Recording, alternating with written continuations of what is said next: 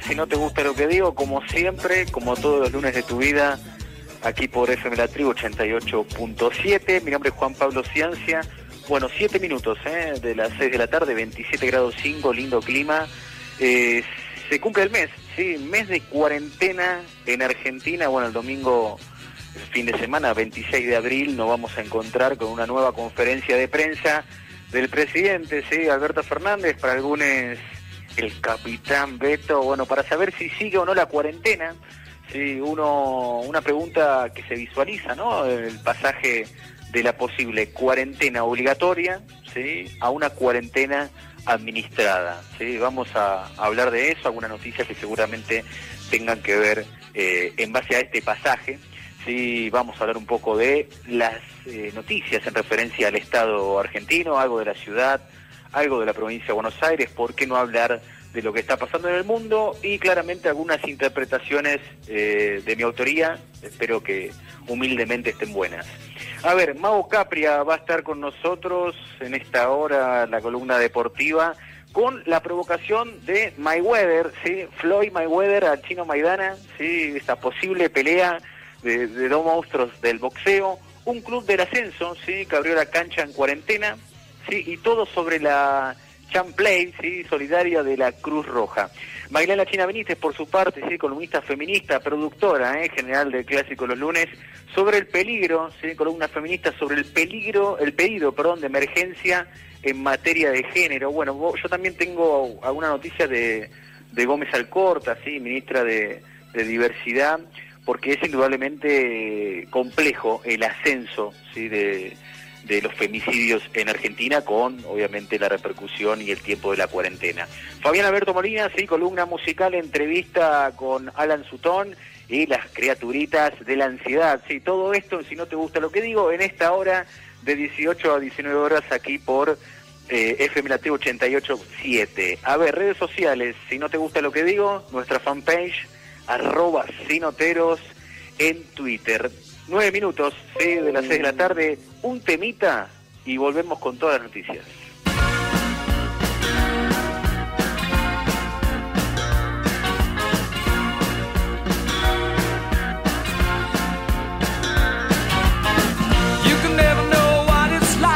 Your blood like winter freezes just like ice. And there's a cold and lonely light that shines from you. You wind up like the wreck you hide. behind that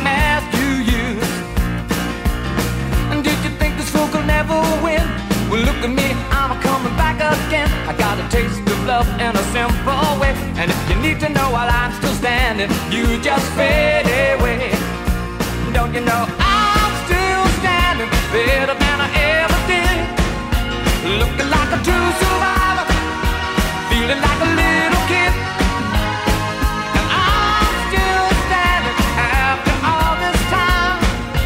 picking up the pieces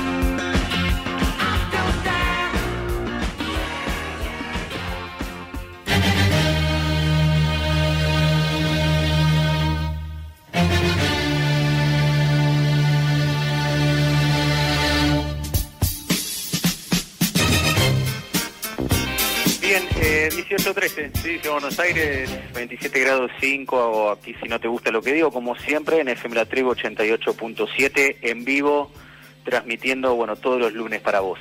A ver, editorial de hoy, coronavirus y dilemas, el experimento argentino, noticias de acá y de allá. La pandemia puso en contexto muchas cosas que antes pasaban, pero muchos no se daban cuenta. Al menos esto mencionaba el pensador argentino Alejandro Katz. El problema de las posibles pandemias que podían afrontar la humanidad, ¿sí? algunas alertas la dieron Bill Gates, eh, Obama, la cuestión geopolítica y sus conflictividades, lo que se denomina el mercado laboral, a mí me gusta decir eh, los dilemas del trabajo en el siglo XXI, me refiero al teletrabajo, las actividades esenciales, los dilemas urbanos, el rol del Estado y, por qué no, el tipo de capitalismo. El problema de las pandemias puso en evidencia la crisis de los liderazgos globales, al menos, ¿sí? la mayoría poco apto para la comprensión de tal fenómeno. Que no es un siglo XXI de pandemias, porque pandemias hubo en muchos siglos anteriores, podemos decir también, ¿por qué no?, la, epidemia española. Sigue siglo XXI la velocidad del contagio, ¿no? Debido a la mundialización o como se dice, la globalización. La sociedad mundial hiperconectada, informada y con un peso específico en la comunicación a través de las redes sociales. De ese desconocimiento, ¿sí? surgen los dilemas falsos entre la salud y la economía. Claramente en la actualidad, o mejor dicho, sería denominarlas complementarias. Pero ¿quién se encarga de esto? Hay un autor muy interesante, sí, que analiza geopolítica, el profesor Tocatian, argentino, sí, que dice que el mundo post pandemia va a ser problemático. ¿Por qué? Porque hay mucha conflictividad del mundo. Indudablemente se tiene que pensar en otro modelo. ¿Por qué? Hay un episodio que tiene que ver con la pandemia, ¿sí? la teoría de que el gobierno chino ocultó la información un tiempo importante, lo que permitió la expansión del virus. ¿sí? Ese aspecto denunciado por Taiwán a principios de enero y mucho tiempo ¿sí? atrás dicho de Taiwán a la OMC, pero sin respuestas por parte de esta última. Esto motivó a que Donald Trump retire automáticamente los fondos de la organización. La pandemia ha provocado contagios y muertos, destrozos sí, por todos lados, pero comienza la, la, reestructuración. ¿Quién realiza la reestructuración? Bueno, los estados. Los estados nacionales son la única organización política que hoy sigue en pie para poder afrontar esta crisis. Hay dos datos de esto. Son diferentes ¿sí? las reconstrucciones que hacen los países. ¿no? Argentina tiene una construcción orientada hacia el Estado, pero todavía no ha aclarado cómo será con el tema, por ejemplo, de impuesto a grandes fortunas. Pero el caso de Estados Unidos me parece paradigmático. Es decir, si sí se pensaba ¿sí? que de la pandemia se tiene una salida de comunismo modernizado, yo soy bastante pesimista, porque nos enteramos unos días atrás que la Reserva Federal va a designar un plan de salvataje ¿sí? de 10 puntos del Producto Nacional Norteamericano, y quien va a gestionar ¿sí? este salvataje es el CEO de BlackRock. BlackRock es el fondo de inversión ¿sí? más importante del mundo y el que con nosotros tiene una deuda del 40%. ¿Sabes qué son esos grupos de inversión? Son los que después, como nos pasó en la historia, nos judicializan ¿sí? estos bonos en Nueva York y terminamos pagándolos a un valor sumamente elevado. Esto es lo que pasó también, o por lo menos es el fondo, ¿sí? el telón de fondo que tiene Argentina en su reestructuración de la deuda, que arrancó bien, sí, pero que indudablemente va a tener un plazo de negociación no antes del 22 de mayo. Algunas noticias de, la semana, sí, en Argentina habló Ginés González García, destacó el buen resultado de la cuarentena, sí, después de este mes que se cumple, sí, un notable esfuerzo del pueblo argentino, bueno, fueron, fueron las palabras de Ginés González García que hay que también manifestar que ha sido apartado, por lo menos, del discurso público cotidiano de, la pandemia. Yo creo entender por muchos errores, ¿sí? subestimó, y vos también recordás que en los partes de todos los días quien sale a hablar por el Ministerio de Salud es Carla Bisotti, ¿sí? realmente una técnica maravillosa, ¿no? Por, por lo menos, no solo que a nivel profesional es muy buena, sino que también eh, tiene una pedagogía realmente impecable. Polémica en la ciudad, el 45% de los mayores de 70 años que llamaron al 147 salieron a la calle igual. Bueno, mucho revuelo cuando Rodríguez Larreta afirmó que podía multar eh, a los ancianos, digamos, con trabajo comunitario. Bueno, error que se rectificó en breve, ¿sí? Y con apoyo de, Alberto Fernández, que salió por una radio aquel día. Definitivamente sigue siendo un dilema que lamentablemente los voceros, formadores de la opinión de los ancianos, los llevaron hacia el tema del avasallamiento de la libertad individual. Quizás aún falta más pedagogía, me parece a mí, con respecto al COVID-19.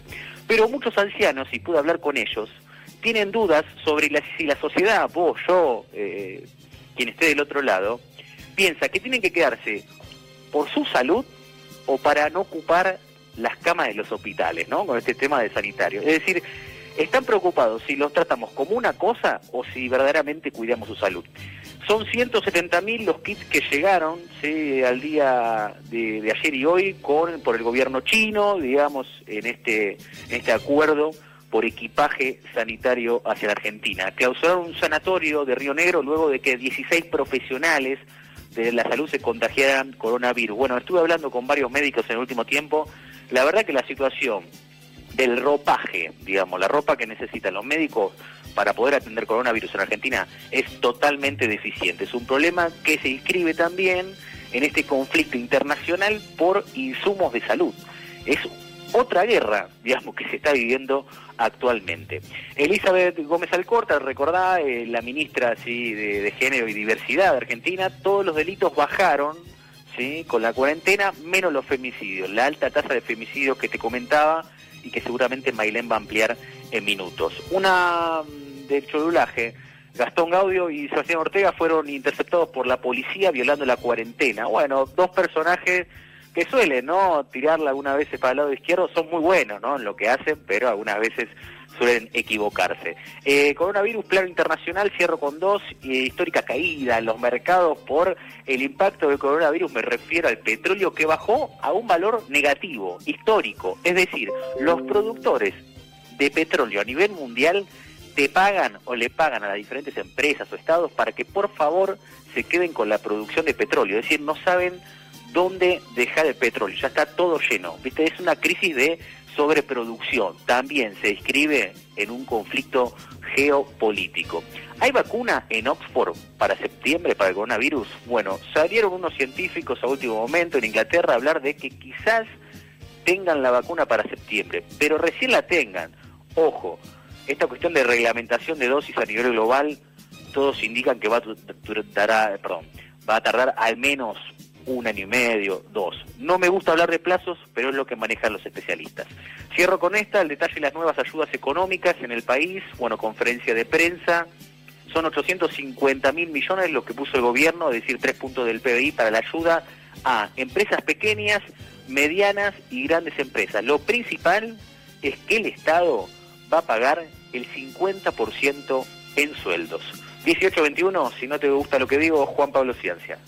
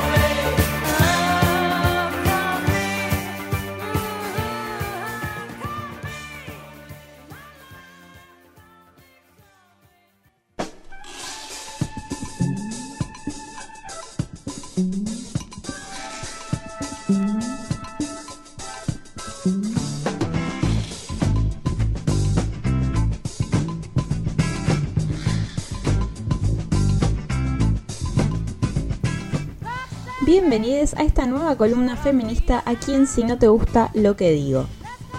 Hace algunas semanas arranqué la columna con la idea de que la pandemia es la violencia machista. Esta frase lamentablemente no deja de replicarse y de hacerse carne. Desde que comenzó el año, 21 chicas trans travestis fueron asesinadas y desde el inicio de la cuarentena obligatoria son al menos 23 los femicidios que se conocieron. La semana pasada hablábamos del comunicado que sacó actrices argentinas respecto a la necesidad de declarar la emergencia nacional en materia de género. A este pedido se sumaron desde el colectivo de periodistas argentinas, lanzando una campaña para intervenir los barbijos con los que salimos a la calle, colocándoles una frase como ni una menos para gritar que paren de matarnos y para exigir políticas y recursos que nos protejan. Entre las primeras fotos difundidas llegan la de Marta, mamá de Lucía Pérez, Mónica, mamá de Araceli Fules, y decenas de fotos de trabajadoras de medios gráficos, televisivos, radiales, trabajadoras del subte, trabajadoras sociales, artistas, músicas, fotógrafas y muchas más. La presentación del colectivo de periodistas exige que la búsqueda de mujeres y travestis desaparecidas sea prioridad. La difusión de campañas, el involucramiento municipal en la respuesta a la línea 144 y el accionar eficiente del Poder Judicial.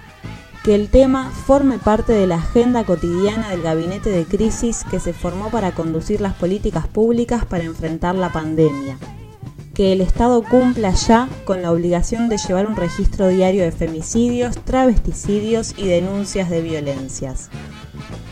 A nivel estatal, la senadora Norma Durango, presidenta de la Comisión de la Mujer en el Senado, presentó el viernes a última hora un proyecto de ley que busca declarar la emergencia pública por violencia machista por el término de dos años. Al respecto declaró, queremos que el Poder Ejecutivo tenga mayor presupuesto para poder afrontar esta situación que también es una pandemia, que se tomen las medidas y no lleguemos tarde.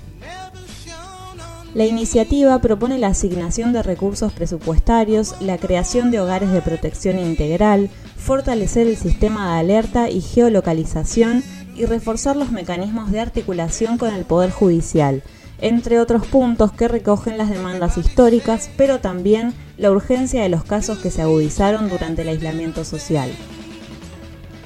Aunque todo eso llegara a pasar, nuestra mayor herramienta seguirá siendo la sororidad.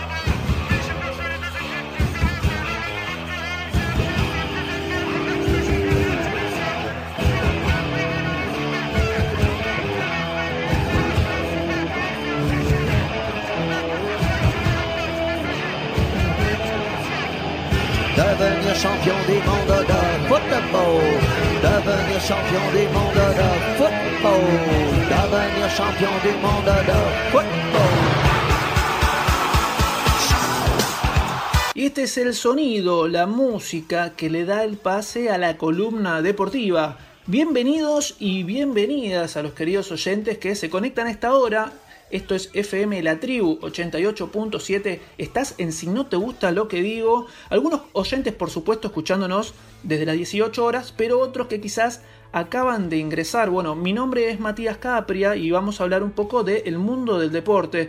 Algunos deportes sí se están desarrollando, pero de manera virtual. Lo decimos entre comillas porque es una nota de color de la que vamos a hablar ahora, que es la Champ Play. El Toto Salvio fue campeón de este torneo virtual de Play, ¿sí? hablamos del el FIFA 2020. Bueno, el delantero de Boca se impuso por 1 a 0 al tenista Diego Schwartzman, actual número 13 de la clasificación del ATP y uno de los dos organizadores de este certamen junto a Paulo Dybala. ¿sí? Schwartzman organiza el torneo en América y Dybala lo organiza en Europa. Bueno, el Toto Sabio conquistó el segundo título de campeón de la Champ Play en un torneo de fútbol virtual con varios deportistas y también artistas. ¿eh? Eh, en la final de la zona América, el delantero de Boca se impuso por 1 a 0 justamente frente a uno de los organizadores, hablamos de Diego Schwartzman, eh, y por otro lado, James Rodríguez el sábado se consagró campeón en la primera edición de la zona Europa, ganó por París a 5 a 1 en la final a Paulo Dybala, o sea que perdieron los dos organizadores. Muy gracioso fue escuchar en vivo al Kun Agüero, al perder, al quedar eliminado, diciendo no se juega más, se apaga jugar este juego me da una moto. Bueno, fue muy gracioso.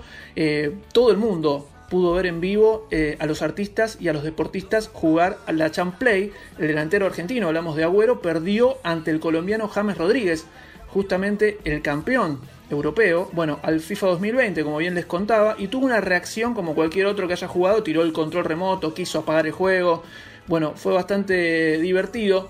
Eh, es importante decirles que el principal aporte de este torneo solidario irá a la Cruz Roja Argentina, que lleva más de 140 años de trabajo humanitario y posee 66 filiales a lo largo del país, con una sede central en la ciudad de Buenos Aires.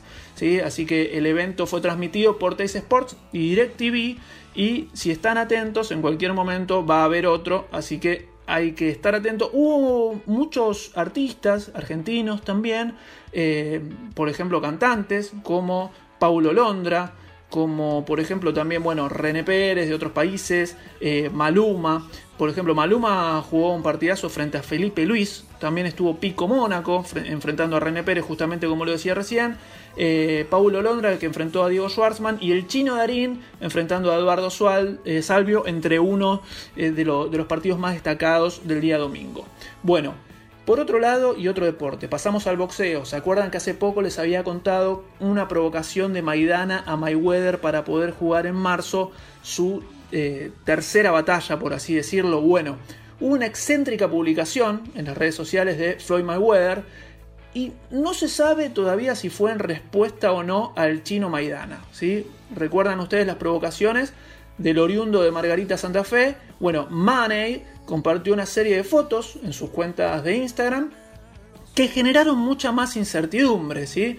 Eh, por, otro, por un lado yo les contaba que en el entorno del nacido en Santa Fe continuaban enfocando la gran eh, preparación que está llevando a cabo para su vuelta al ring y especulaban con esta trilogía ante el norteamericano. Bueno, eh, la promotora de Money respondió a esto con un video provocador ¿sí? y por otro lado publicó unas fotos ¿sí? se mostró públicamente después de un tiempo y en las redes sociales eh, pero esta vez no fue de manera directa, como el video aquel que les conté la semana pasada, sino que el ex campeón argentino de Welter y Super Welter que estaba provocando a Mayweather tuvo que ver las fotos del estadounidense que volvió a ostentar de su riqueza mostrando una partida de póker con un amigo y varios fajos de dólares alrededor. Nos tiene acostumbrados ¿sí? a, a publicaciones de este tipo Mayweather, pero esta vez lo hizo en clara alusión, por lo menos muchos tomaron esta publicación como una clara respuesta para los que aún sueñan con volverlo a ver eh, boxear oficialmente y justamente completar esta trilogía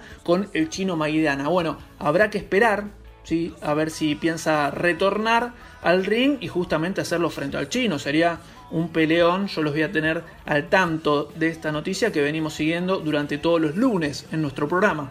Y por último, y me despido con esto, eh, en tiempos de cuarentena, y vamos a hablar de un equipo del país que, y del ascenso, que abrió su estadio ¿sí? en medio de la cuarentena.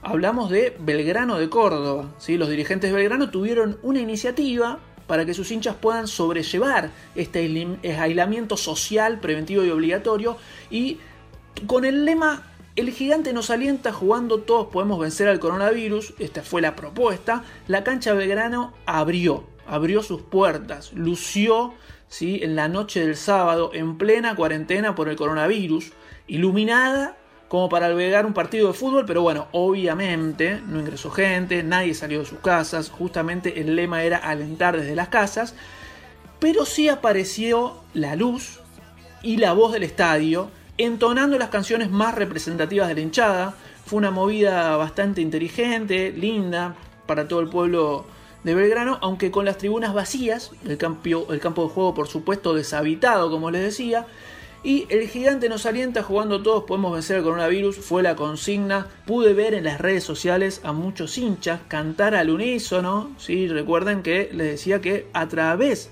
de los megáfonos del estadio sonaban las canciones de Belgrano, lo que canta su hinchada. Así que bueno, muy lindo lo que sucedió. Hablamos del conjunto dirigido por Ricardo Caruso Lombardi, que estaba protagonizando una campaña irregular, si se puede decir, antes de la suspensión de la actividad. 5 victorias, 12 empates, 4 derrotas. El Pirata que se encontraba muy lejos de las aspiraciones por las que luchaba, el ascenso, querían ascender rápidamente. Bueno, eh, el décimo lugar lo separa de 11 puntos del líder Atlanta. Es duro, es duro, pero todavía faltaba bastante y había que esperar. Con esta noticia sí, nos despedimos y les mando un gran abrazo.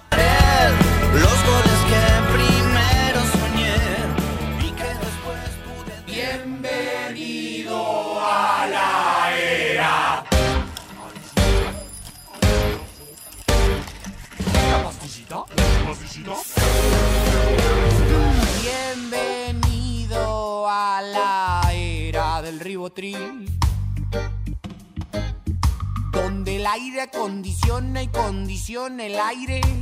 Que bien suena mi tele plana con mi 16 parlantes. Bienvenido a la era de la información donde hay tantas verdades como hay hablantes. Consigo chicas lindas con mi desodorante. Ah, y la vida es más sencilla. Si tengo mi yogur de vainilla al llegar, la comida ya está lista. Son cinco en el microondas nomás. Yo estoy muy bien.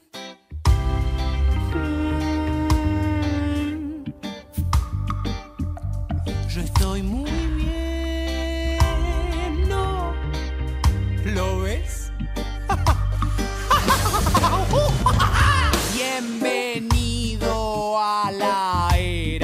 la inhibición. Donde todos apretados sin mirar a nadie. Con el celu me conecto con el mundo desde cualquier parte. Bienvenido a la era de la libre elección.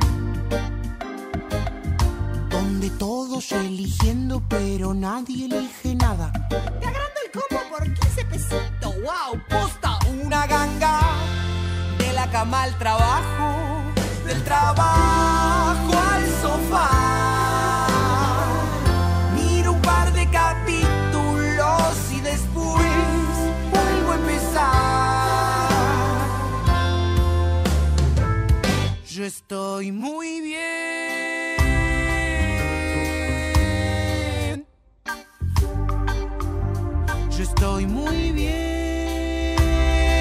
Vos, y vos, y vos, y vos también.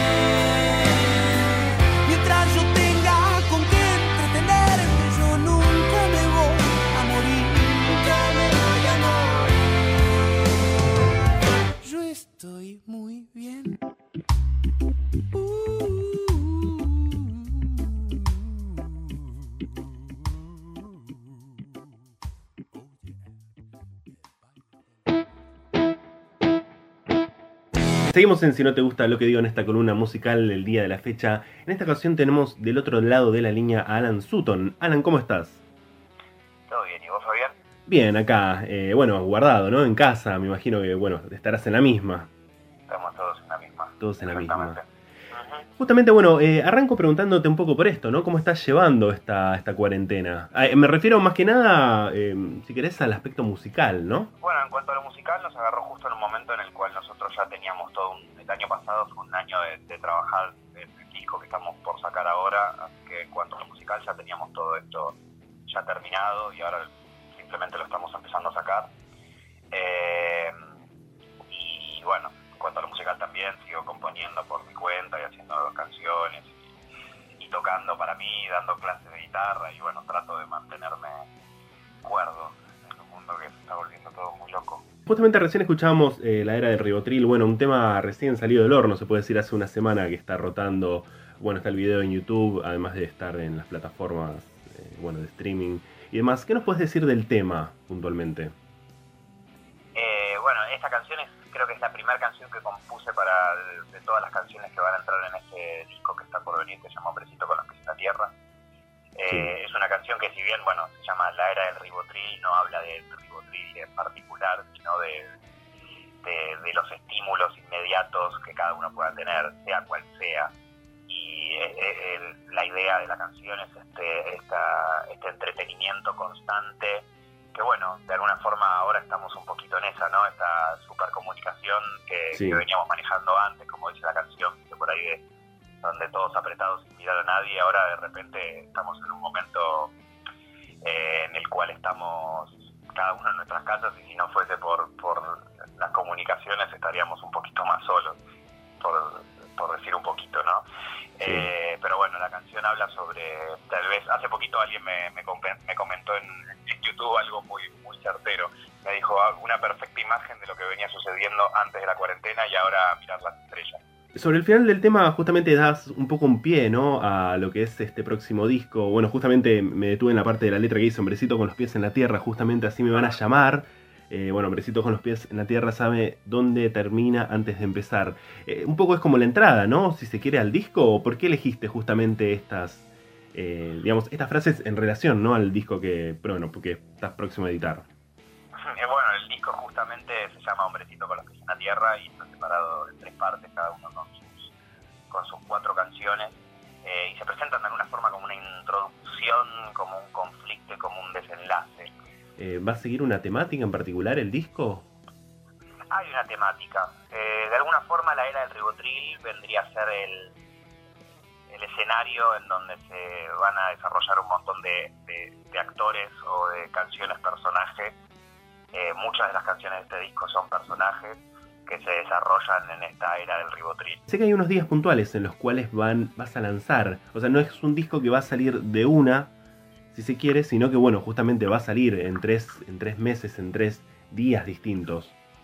Sí, sí, estamos eh, reevaluando ahora eh, cuándo es exactamente que van a salir. El primero ya es, eh, ya sabemos que va a salir ahora eh, muy pronto, el viernes que viene, sí. el viernes 24, y después el resto tal vez se demoren un tiempo más, teniendo en cuenta que no vamos a poder tocar por un montón de tiempo, a lo mejor no, no, no sería una mala idea extender un tiempo entre salida de cada disco eh, hasta el siguiente disco.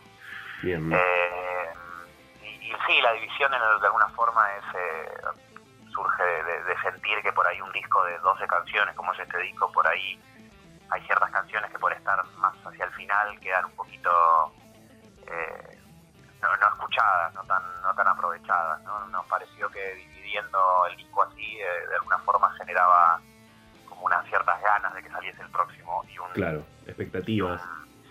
sí y un como un aprovechar de lo que lo, que va saliendo no ahora vamos a largar cuatro canciones y la idea es que esas cuatro canciones se puedan las pueda la gente que, nos escucha pueda exprimirlas y disfrutarlas al máximo y pueda llegar hasta ansiar eh, la salida de la próxima parte algo así como lo que pasa hoy en día con formato serie, ¿no? Como estamos tan acostumbrados a mirar series y cosas y, estar consumiendo eh, cosas cortitas, pero esperando al año siguiente que salga otra cosa. fue como un poquito la, inspiración de la, de la, de la separación de, este disco en particular. ¿Qué línea de estilo va a seguir el disco? Si es que va a haber uno, ¿no? A veces es difícil. Bueno, justamente nosotros intentamos que no, eh, desde donde nace el proyecto, que es yo haciendo mis canciones en la guitarra, eh, y yo hago las canciones en la guitarra, después se las llevo a Jero, que es el productor y el guitarrista, y las vemos juntos, después las vemos con la banda. Entonces lo que termina sucediendo con la banda es que no hacemos canciones en función de un género, sino que eh, cada canción tiene cada canción tiene su propia casa y por ende su propio género.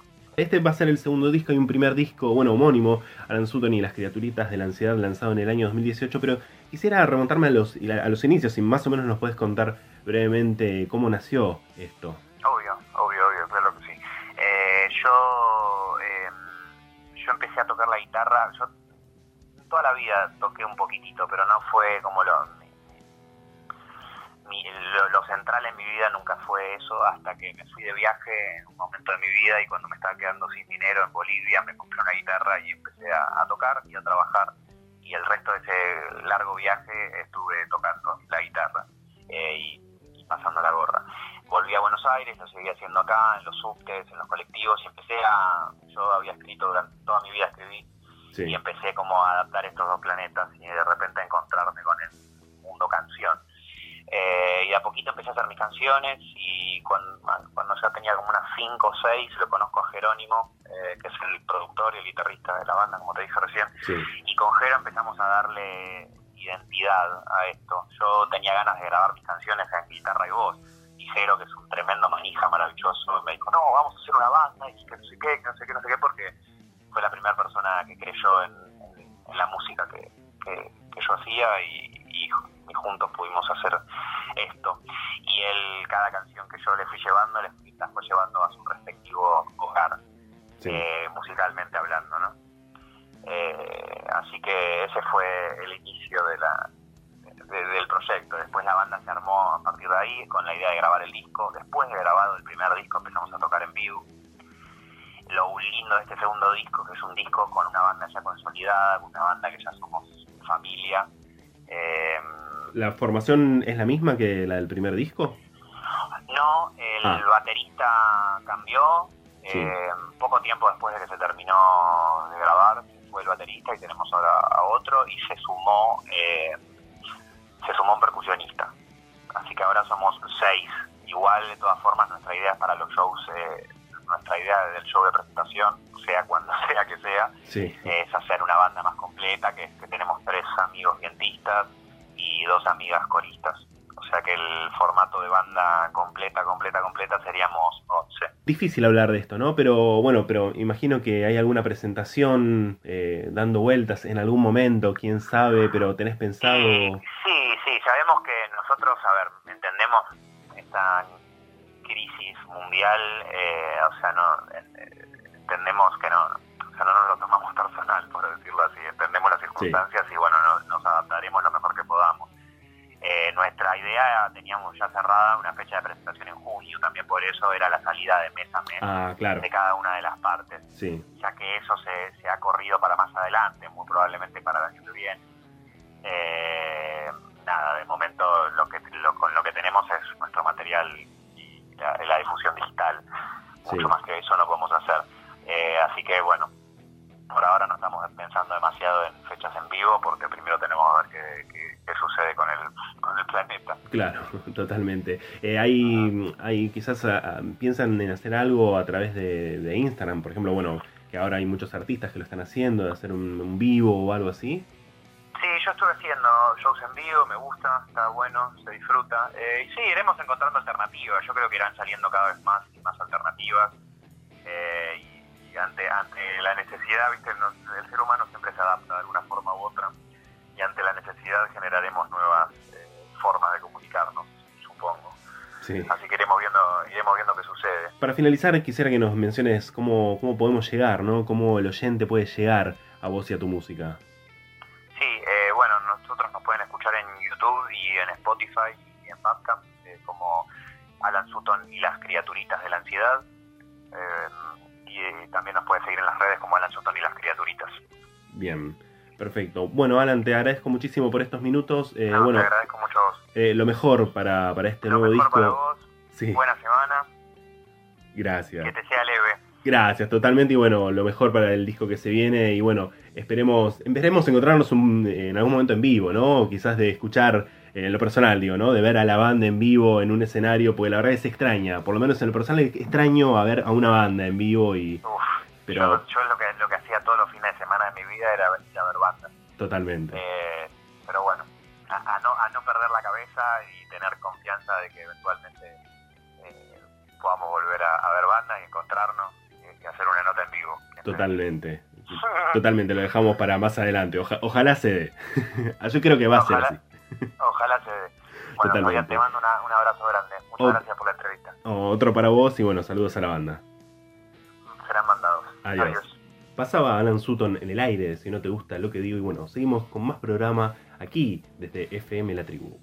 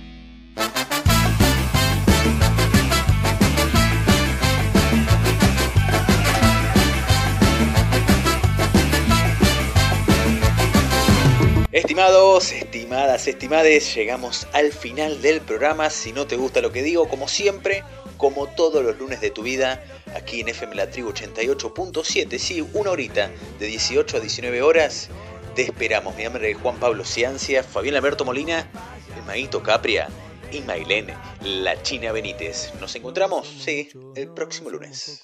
Pero estamos todos locos. No somos muchos, no somos pocos, pero estamos todos locos.